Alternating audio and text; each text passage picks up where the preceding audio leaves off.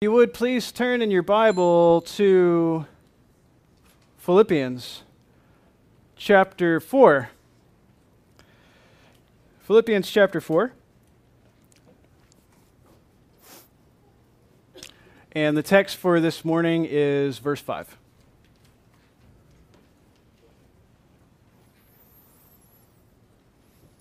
Let's read it together.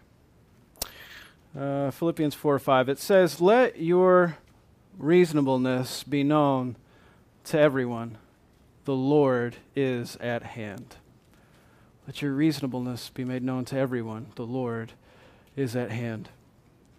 Last week we talked about our rejoicing, and uh, we learned something about our rejoicing that for those who are found in Christ, they are commanded to rejoice in Christ. And that's a great command. I want to find my rejoicing in Christ. Did you rejoice in Christ this week? Did you think about finding your rejoicing in Christ this week as you lived your life? Did you find it difficult to remain focused on rejoicing in Christ regardless of the circumstance you find yourself? But it is what our Savior calls us to, to rejoice in Him in the midst of all our circumstances. And so we find next another command. We find another imperative placed on God's people. And so we have two commands, and they're both the same. Rejoice, I'll say it again, rejoice. Both commands, it's the same command though. And so now we have another one. And this time it's let your reasonableness be known to everyone. And that's where we are so far. So we're going to look at the first half of this verse together. Let your reasonableness be known to everyone. Now, if you don't have an ESV this morning, you're going to realize that the verse or the, the word reasonable is not in your text it says something different. It doesn't say reasonable. Uh, it says possibly gentleness, moderation, forbearance, patient mind, or graciousness. This is one of those circumstances where the English translations, none of the major translations agree on what word should be used here as a proper translation. But that's okay because we're going to see that all these things really combine to the same idea. But what is this idea of reasonableness? Let your reasonableness be known to everyone, or let your gentleness, let your moderation, let your forbearance, let your patient mind be made known to everyone. I want to look, as we get started, at looking at this text together, at two aspects of reasonableness. And so the first is this is that there is a legal aspect to our reasonableness that we have to see. Because when we say, come on, let's be reasonable here, most of the time we're talking about something specific. We're saying, calm down and let's just agree here. Let's just get along. Let's just be reasonable. Let's think about this the same way. But it's a little bit different here. It, there's a legal aspect to it. And what, what, does that mean exactly, a legal aspect? I'm going to appeal to uh, Psalm 86 5. Psalm 86 5. And the reason I'm doing that is because in the Greek Old Testament, this word for reasonableness is only used one time. And actually, the Hebrew word that it's translating is also only used one time. Interesting. What is it talking about in that one occurrence in our Old Testament? It says, For you, O Lord, are good and forgiving, abounding in steadfast love to all who call upon you if we were to translate the English, or the, the, the Greek version of the English, it says, For you, O Lord, are good and fair, and very merciful to all who call upon you. And it's that word for fair right there. You're forgiving or you're fair. Is God a fair God? He gives to everyone what they deserve. That's why it says He is forgiving. He is forgiving and fair. He is merciful. He is abounding in steadfast love to all. That's a good God. Because God is not giving to all exactly what is due to them, is He? Is God giving to everyone exactly what they deserve? If that were true, we would never make it. We would not have enough breath to make it to the point of faith in Christ. We wouldn't have made it so long. But because God is merciful, He allows us breath to breathe as we grow and as we hear the gospel of Christ and as we repent of our sins and we have faith in Him. God is not giving us what we deserve. But God is fair. So here's what this word is starting to mean is that there is a legal aspect that God has exercises fairness in judgment. God exercises fairness in judgment. This is all about our reasonableness, okay? Because we're looking at God's reasonableness in order to understand what? How we are to be reasonable. He does not insist on his full legal rights and demand them now. You have found yourself guilty before the face of God, and I demand my wrath now. Is that how God acts with humanity?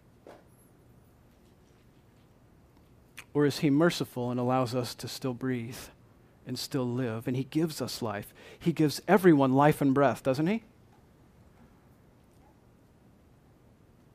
He is ready to pardon guilt. He is fair. He is equitable. He is reasonable. He is fair and sensible in judgment. There's another place we can appeal to in the New Testament. Peter talks about it. 1 Peter chapter 2. I'm going to read a few, few verses here. The same word is, is used again. But it, it talks about here, the reason I want to look at it is because it's about to talk about the character of Jesus. And when we look at the character of Jesus, whose character are we looking at? God's himself, right? And so we looked at God's character here just briefly in the Psalms. And we're going to look at, God, at Jesus' character now in 1 Peter, and it has to do again with a legal aspect. Something about judgment is here. I want you to, I want you to see it. Okay, it says, 1 Peter 2, beginning in verse 18, it says, Servants, be subject to your masters with all respect, not only to the good and gentle, there's our word, reasonable, but also to the unjust. Do you see how it's contrasted with those who are gentle or reasonable or equitable or fair with those who are not that way? Do you see it? Do you see the contrast between the two? For this is a gracious thing when mindful of God, when mindful of God, one endures sorrow while suffering how? Unjustly. Do you see the legal aspect here? For what credit is it when you sin that you're beaten for it and you endure? But if you do good and you suffer for it and you endure, this is a gracious thing in the sight of God. For to this you have been called, because Christ also suffered for you, leaving you an example to follow, that you might follow in his steps. He committed no sin. Deceit was not found in his mouth. But when he was reviled, he did not revile in return. Here is the reasonable character of Jesus is that when he could insist on his own legal rights, he did not. You see, when he was reviled, he did not revile in return. Could he have? When he suffered, he did not threaten. But instead, here's what he did. Here's what we need to pick up on he entrusted himself to the one who judges justly. So instead of Jesus carrying out that judgment then, now, when he was being wrongly judged, he did not immediately insist on carrying out judgment right then, but instead, what did he do? He entrusted himself to the one who does carry out judgment. And this is defined as reasonable behavior. Do you see it? This is reasonable behavior. Jesus was treated poorly. He was wrongly accused. He was reviled. He suffered. That word to revile, we don't really use that much. I don't anyway. Do you? Do you say revile much? I don't. To revile means to pour out insult and abusive speech. He was insulted, he was abused. You ever been insulted? Have you ever been abused? You ever been reviled? Tell me, what was your character like in that moment? Did it model the character of Jesus Christ? Did it model the character of God? Was it reasonable? Not demanding in that moment, I'm going to carry out justice on this fool now. Because if I don't, no one will. But is that true? Instead, how are we to act reasonably? We entrust ourselves to the one who does carry out justice rightly. And does that change our behavior? I can take a step back from that. How? Gently and calmly. So, do you see how the word gentle works here? Our gentle character, let our gentleness be made known to all people, let our reasonableness, there's a legal aspect to it.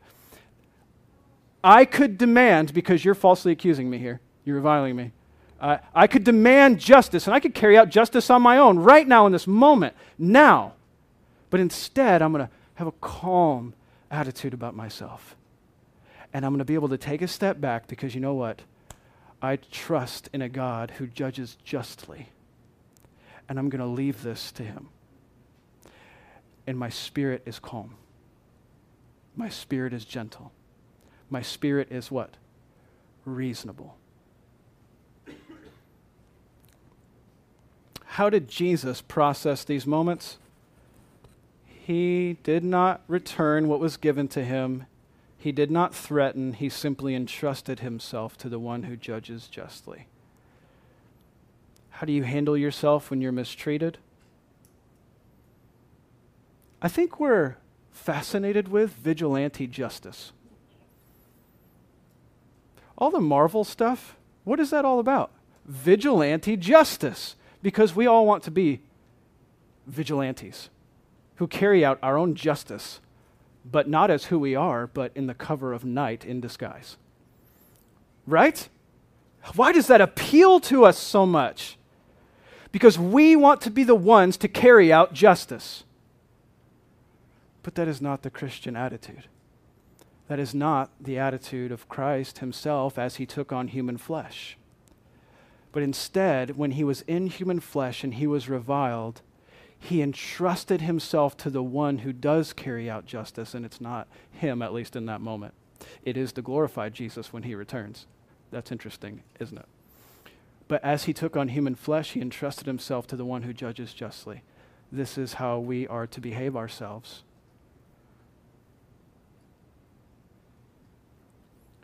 So, there is a legal aspect to our reasonableness, and the basis for our reasonableness is what? The perfect justice of God. Do you trust in the perfect justice of God? Do you truly believe that one day justice will be rendered to every individual and it will not be done unjustly, but justly and perfectly? And knowing that and having confidence in that, does it change your attitude? because it doesn't make me want to carry out justice because they're getting away with a crime here. You can't treat me like that. I'm going to carry out justice now on you here. And it makes me aggressive. It makes me threaten. It makes me revile in return. But this was not the attitude of Christ himself. And it is not the attitude that we're called to as believers. And so, this isn't the only aspect here. So let's go back to our verse. It says, Let your reasonableness, what? Be known to everyone. And so here, let's make a distinction between two things. In Scripture, we have commands given to us, but sometimes they're explicit, sometimes they're implicit. Let's make a distinction. The implicit command here is be reasonable. That is, by implication, it be reasonable. Because how can we show people something if we don't have it? Right? But it doesn't say here, be reasonable. That's not the command. But that command is implied. The command here is put your reasonableness on display.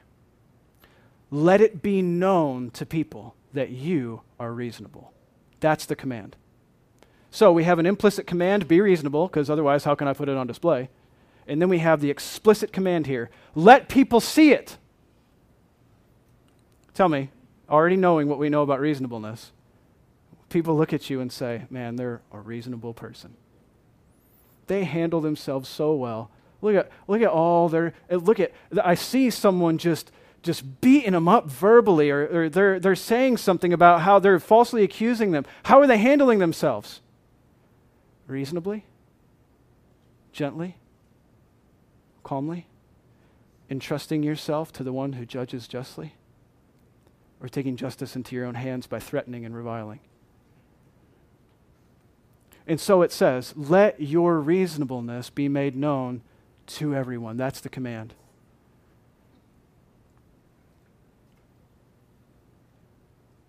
And so there is the second aspect here. The second aspect of our reasonableness is not only legal, but it is relational. So we have to understand our reasonableness. What is it? It has a legal aspect to it. But what are we to do with it? Well, there's a relational aspect of our reasonableness here. What kind of relational interactions were the people of Philippi having, the church in Philippi? Because remember that this was a real historical letter written to real people at a real church in a real location. And so, what did Paul have in mind when he wrote this letter to the Philippians? Because we should also have that in our mind to properly understand it and interpret it, correct? So, what was he thinking? What was he saying to that church? What type of people were they around? What kind of interactions did they have? Well, I want to take you back just for a second to Philippians chapter 1. If you're in, if you're in 4, just turn back a couple of pages. Look at with me at Philippians chapter 1, just a couple of verses. Start in verse 27.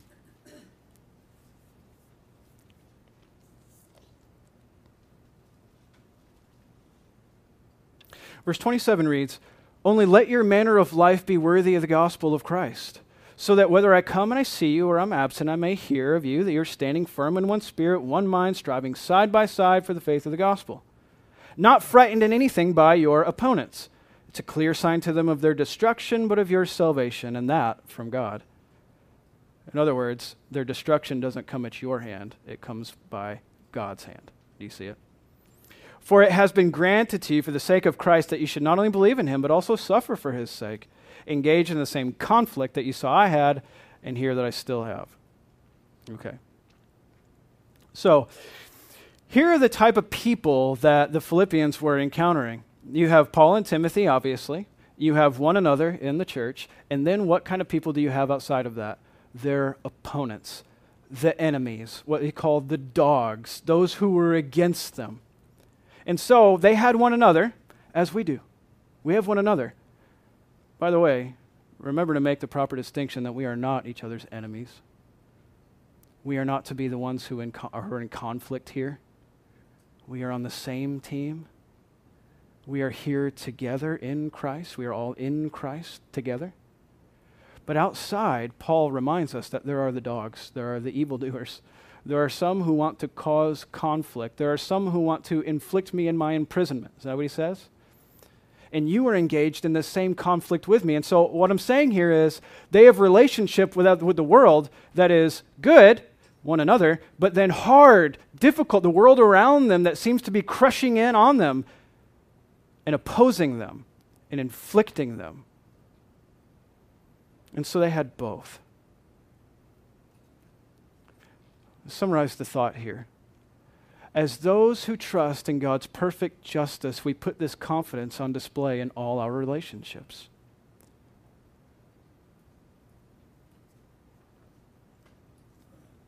Are you insisting on your full legal rights immediately, not ready to pardon guilt, unfair, unsensible, unreasonable? If this is you, Scripture is calling for a change of heart, a conviction of the way that you are processing this behavior in the world. Paul, how did he handle this kind of situation? He said, Remember, what then? Only in every way, whether in pretense or in truth, Christ is proclaimed, and in that I rejoice. And he had just said, There are some who want to inflict me in my imprisonment, but you know what? Christ is proclaimed, so I'm going to rejoice. Now, was Paul being inf- uh, unfairly treated, unjustly treated? And how did he choose to respond? In rejoicing.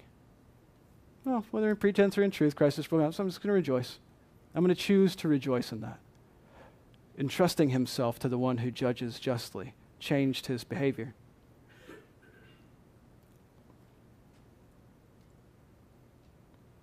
What does this tell people about your faith? What does this tell people about the God you serve? What does this tell people about the unjust situations that you face in life? Because the way you handle yourself in this world is telling people what your confidence is in. The way you handle these types of situations in your life is telling people whether you have confidence in God or not. Do you believe in the promises of God? And if you do, it's going to change your behavior here on earth because there is one who judges justly, and it's not you. But you have confidence in the one who does. And so I'm able to go through these circumstances in life without breaking down. And it's like the weight of the world is set on me because I have to bring about justice for myself. But no, that is not your call. You entrust yourself to the one who does justice rightly, and that is God Himself. If we trust in God's sovereignty over His creation, not only sovereignty and His providential control in, in all things, not only that, but there is a sense of God's sovereignty where He is, sits reigning and ruling over His whole creation, right? If you trust in that, it will change your behavior truly. Because you know that there is something far greater than yourself. God is not going to let any evil deed escape without punishment. Either one on the person of Jesus Christ or two on that person themselves. There is no evil deed unpunished in the universe throughout all human history. Do you believe that to be true? If you do, it should change your behavior to a reasonable spirit. But it doesn't just say, be reasonable, does it? It's not where, how it ends, is it? Make it known to all people that you are reasonable. Why am I reasonable? Because of the sovereignty of God. That is why I have a reasonable spirit about me. and I believe it to be so. Because he holds the world in his hands perfectly, I don't need to try to grab it with my hands. I simply trust him. Do you see the difference? And do you see how that would make you start to be calm because all of a sudden I don't have to I don't I don't have to do that. God is going to do it for me perfectly. I'll mess it up most likely. Anyway, won't I? But he will do it perfectly. And so we trust and we make it known to people that our reasonableness is found in God Himself. Okay, but that's, that's not where the verse ends, is it? Let your reasonableness be known to everyone. The Lord is at hand. What is this?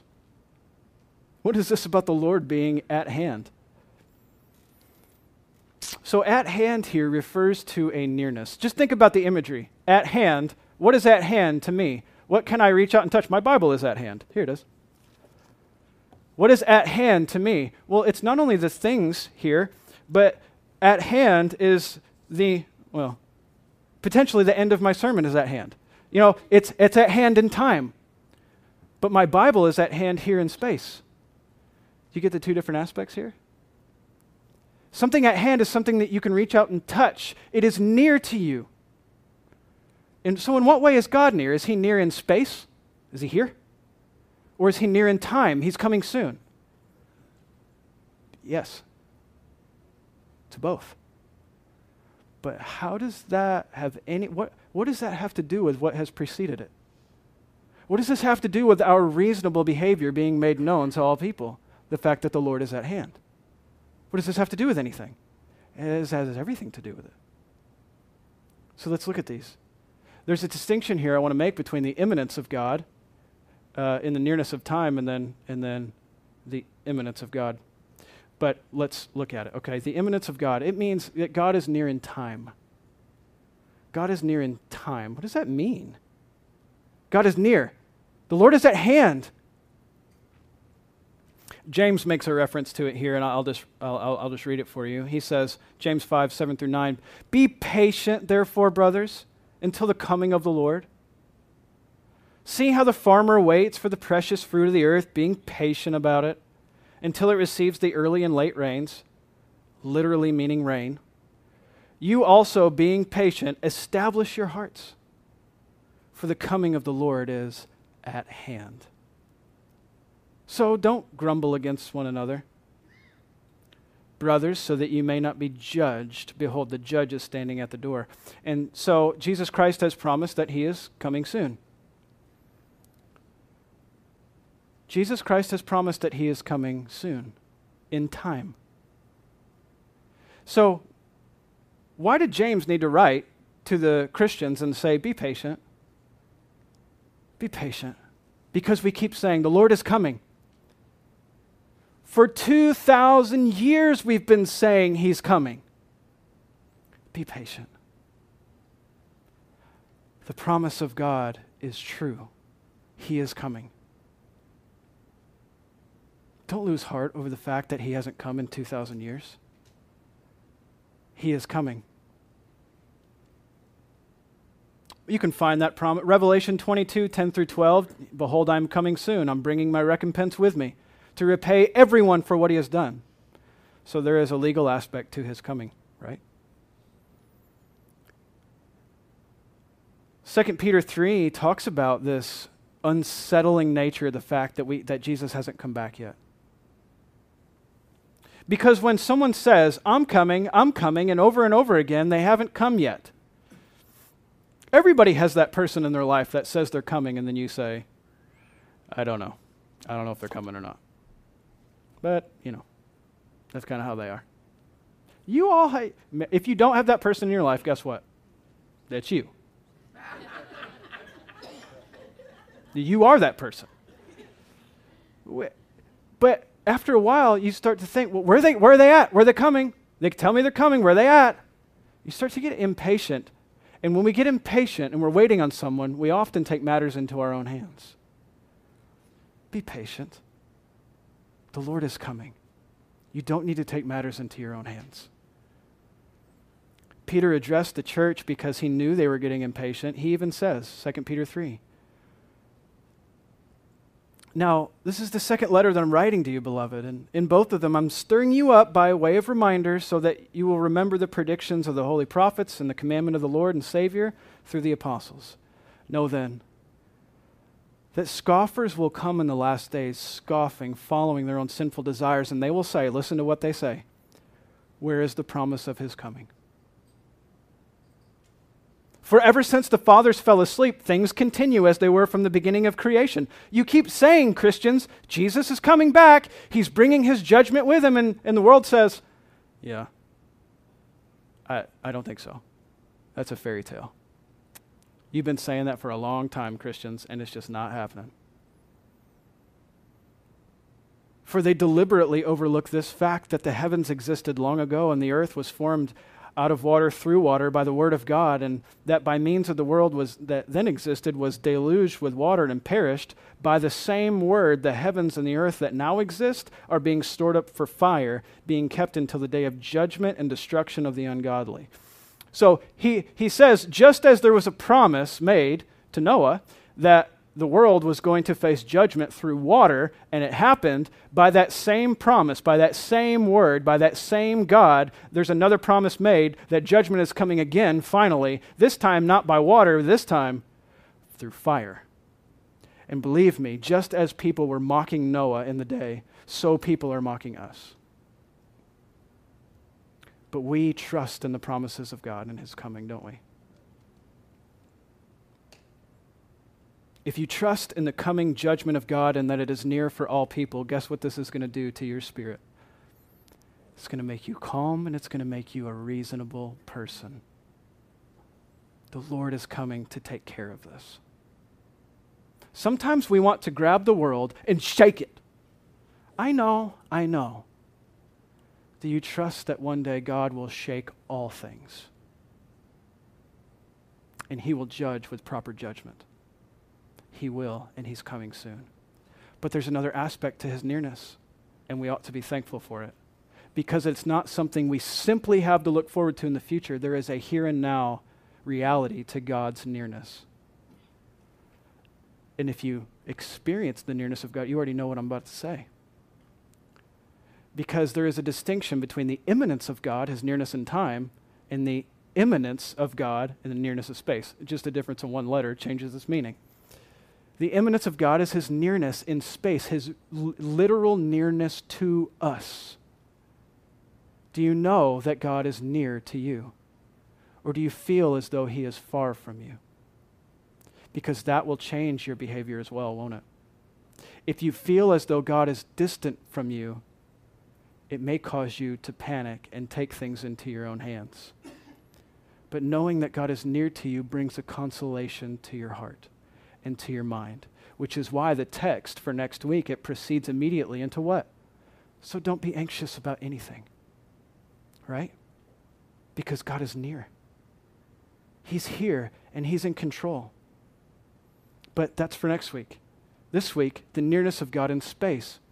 I say this that God is always near to his creation. Did you know that to be true?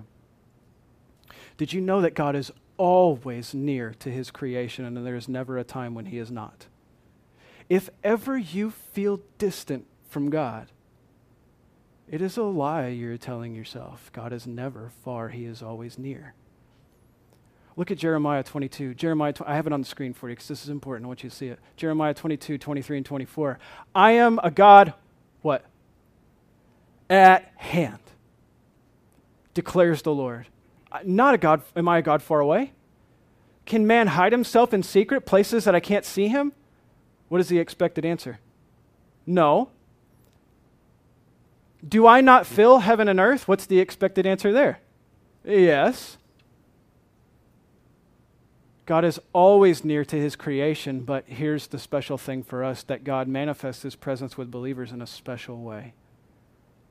God is near to his whole creation, that is, even unbelievers. But do you know that for believers, God manifests his presence in our lives in a special way?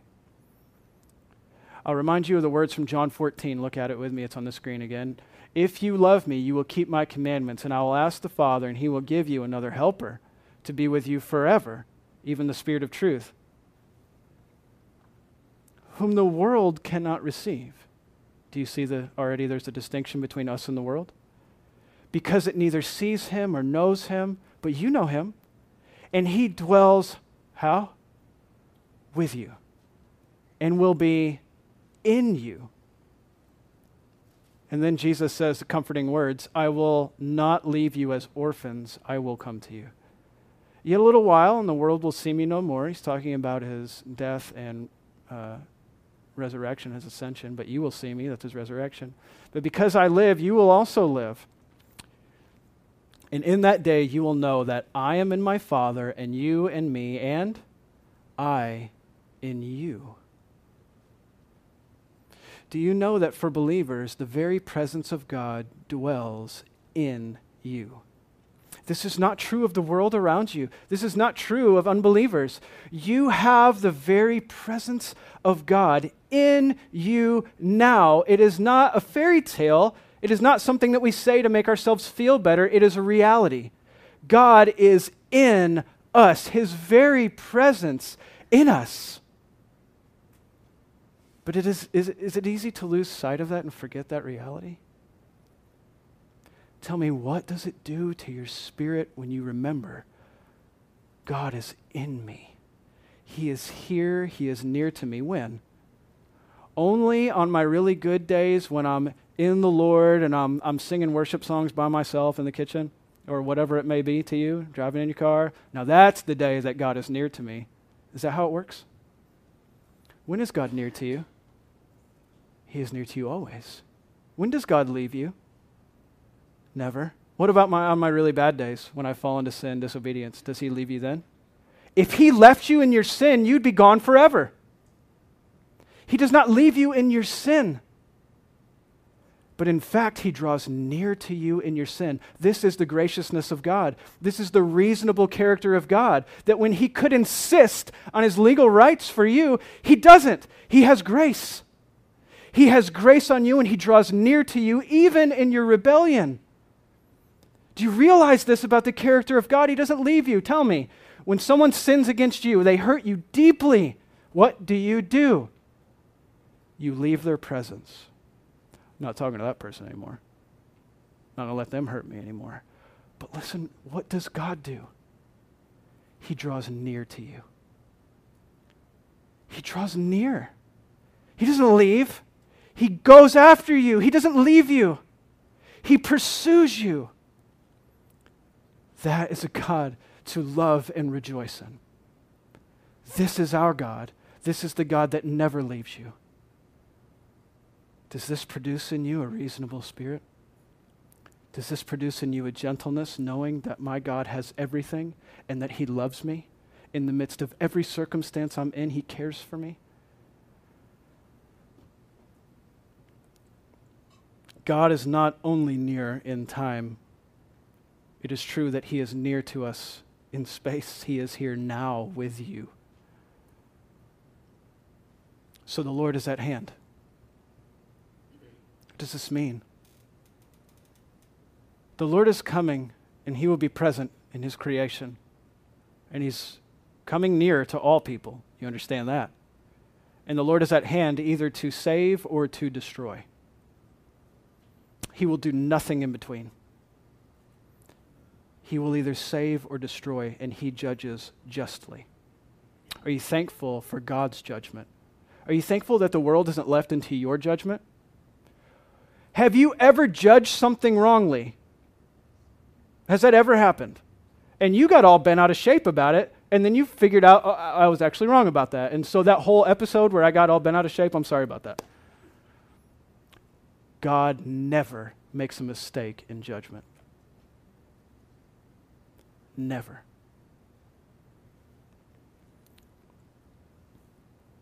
Is it a good thing or a bad thing that the Lord that, that the Lord is at hand? Remember Amos 5:18? We studied this not too long ago. Woe to you who desire the day of the Lord. Why would you have the day of the Lord? It is darkness to you and not light. Do you know that there are some who say, Come, Lord Jesus, come?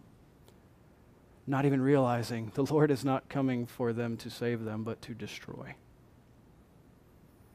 This is a harsh reality that should bring us into check.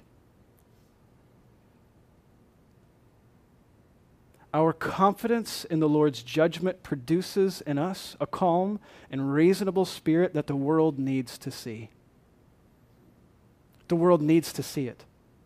The world needs to see that we have confidence in our God. And when there is injustice in the world, we don't riot, taking matters into our own hands, reviling in return, threatening in return, vigilante justice. This is not us. But no, the world should look at us and see what? A calm and reasonable spirit that entrusts themselves to the one who judges justly. The world needs to see that we have confidence in God Himself. This is the command of Scripture. Read it again. Let your reasonableness be known to everyone. The Lord is at hand. Let's pray together. Father, we trust in your word today. We trust in your coming. We trust in your promises. Lord, we pray today, forgive us for our unreasonable behavior in this world. Sometimes things happen that we want to take matters into our own hands, and it is part of our sinful nature to want to do so. When we have lack of trust in you as the sovereign one in control of all things, sitting, ruling, and reigning on your throne, we trust, Lord. We trust in you. You have called us to make our reasonable spirit known to the whole world, not just unbelievers, but we need to encourage and remind the believers around us God is in control. God has this. He will render true justice for us. God will bring about justice at the right time. We trust that the Lord is near. And we trust, Lord, that you are near even to our hearts now. Give us confidence in this, we pray. In Jesus' name, amen. This morning, we are taking the Lord's Supper together. And I'm going to read for you out of 1 Corinthians chapter 11.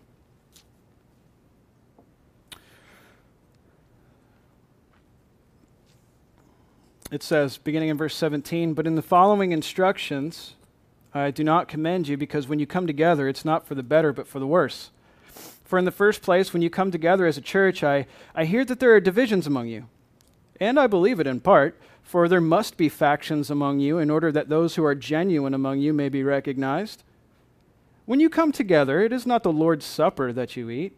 For in eating, one goes ahead with his own meal, another goes hungry, another gets drunk. What? Do you not have your own houses to eat and drink in? Or do you despise the church of God and humiliate those who have nothing? What shall I say to you?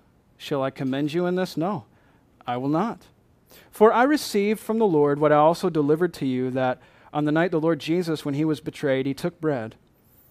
And when he had given thanks, he broke it, and he said, This is my body, which is for you. Do this in remembrance of me. And in the same way, he took the cup, he offered it, saying, This is the cup of the new covenant in my blood. Do this as often as you drink it in remembrance of me. For as often as you eat this bread and drink the cup, you proclaim the Lord's death until he comes. Whoever therefore eats the bread or drinks the cup of the Lord in an unworthy manner will be guilty concerning the body and the blood of the Lord. So let a person examine himself then, and so eat. I want to make a, I want you to realize here.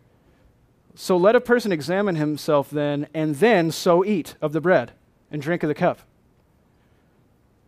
There's an expectation here that you're going to examine yourself and repent rather than examine yourself and say, I'm not worthy. For anyone who eats and drinks without discerning the body eats and drinks judgment on himself. That is why many of you are weak and ill, and some have died. The judgment of God came on them. But if we judged ourselves truly, we would not be judged. But when we are judged by the Lord, we are disciplined, so that we may not be condemned along with the world. Okay, so these are the instructions from Paul to the church in Corinth about the Lord's Supper. And so today we are going to, the, the way we're going to take the Lord's Supper, uh, I, I, know we kind of modified things during uh, time of sickness here. And so uh, we, we have, we normally break off of the same piece of bread together. And this is important because it's symbolic, because we share in multiple bodies and we share in the one body of Christ, right? We share in the one body of Christ together. So all these pieces we have have been broken from the same piece. We all eat of the same body. And likewise, we all drink from the same drink.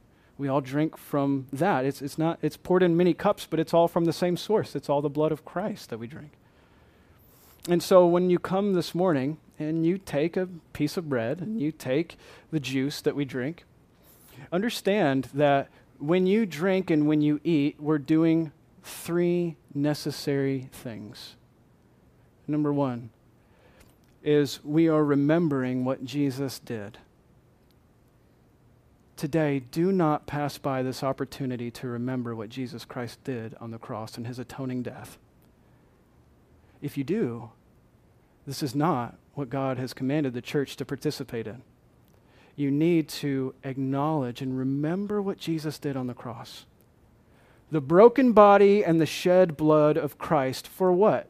For you and for your sin, that he was judged in your place. In your place. And that the wrath of God was spent on him.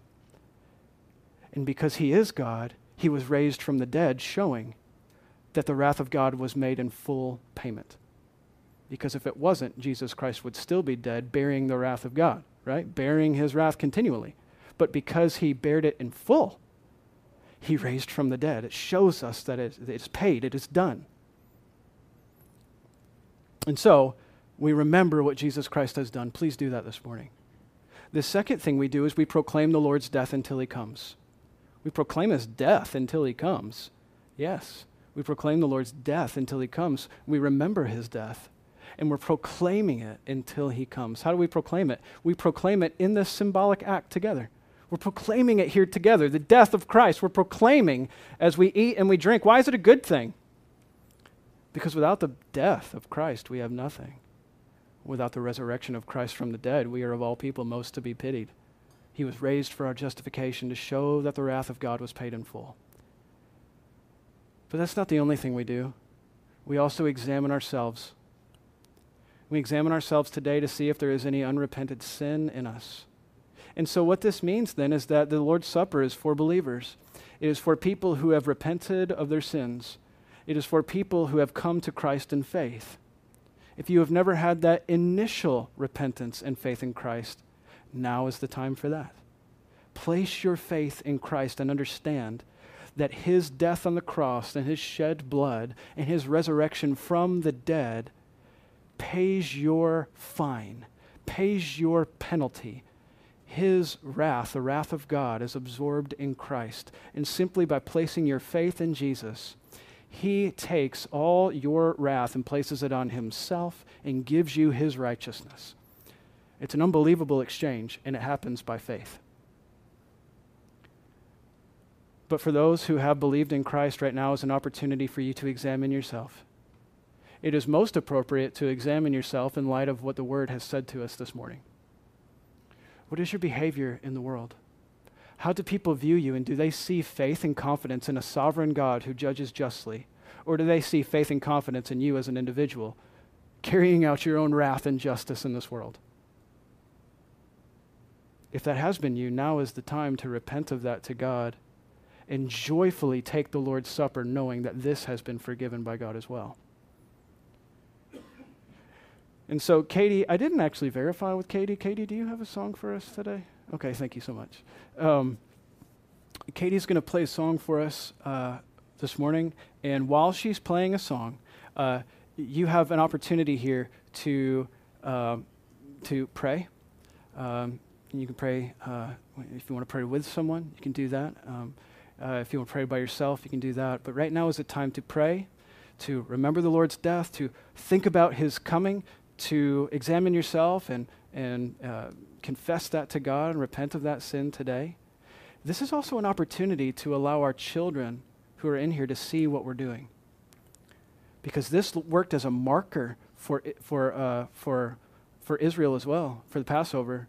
When you, when you do this meal, your children are going to ask you what you're doing. And guess what? You have an opportunity to talk about God's great redemption. God's passing over us in judgment. God has passed over believers in judgment, placing his judgment on his Son for us. So this morning, I'm going to pray for us, and Katie's going to play a song. Uh, we're going to have a time of prayer anytime while Katie's playing. Anytime that it's right for you, you come up and take uh, a piece of bread and the, and, the, and the juice, and you can go back to your seat and take that. You can come here if you want to kneel and pray. You can take it there, uh, but that's up to you. So uh, Katie's going to come and pray after, uh, or she can pray if she wants. She, she's going to come and play uh, after I pray, okay? And, and we'll take the Lord's Supper together. We'll end uh, our, our whole service together also by, by singing one last song together in proclamation and rejoicing, okay? So let's all pray. Father, as we uh, come together now as your people, we do something that you have told the church to participate in. And we want to be a church that's obedient to you.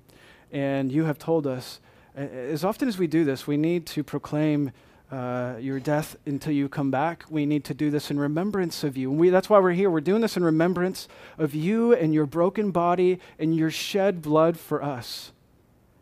And we rejoice. This is a meal of rejoicing in a great, gracious, sovereign God who loves us.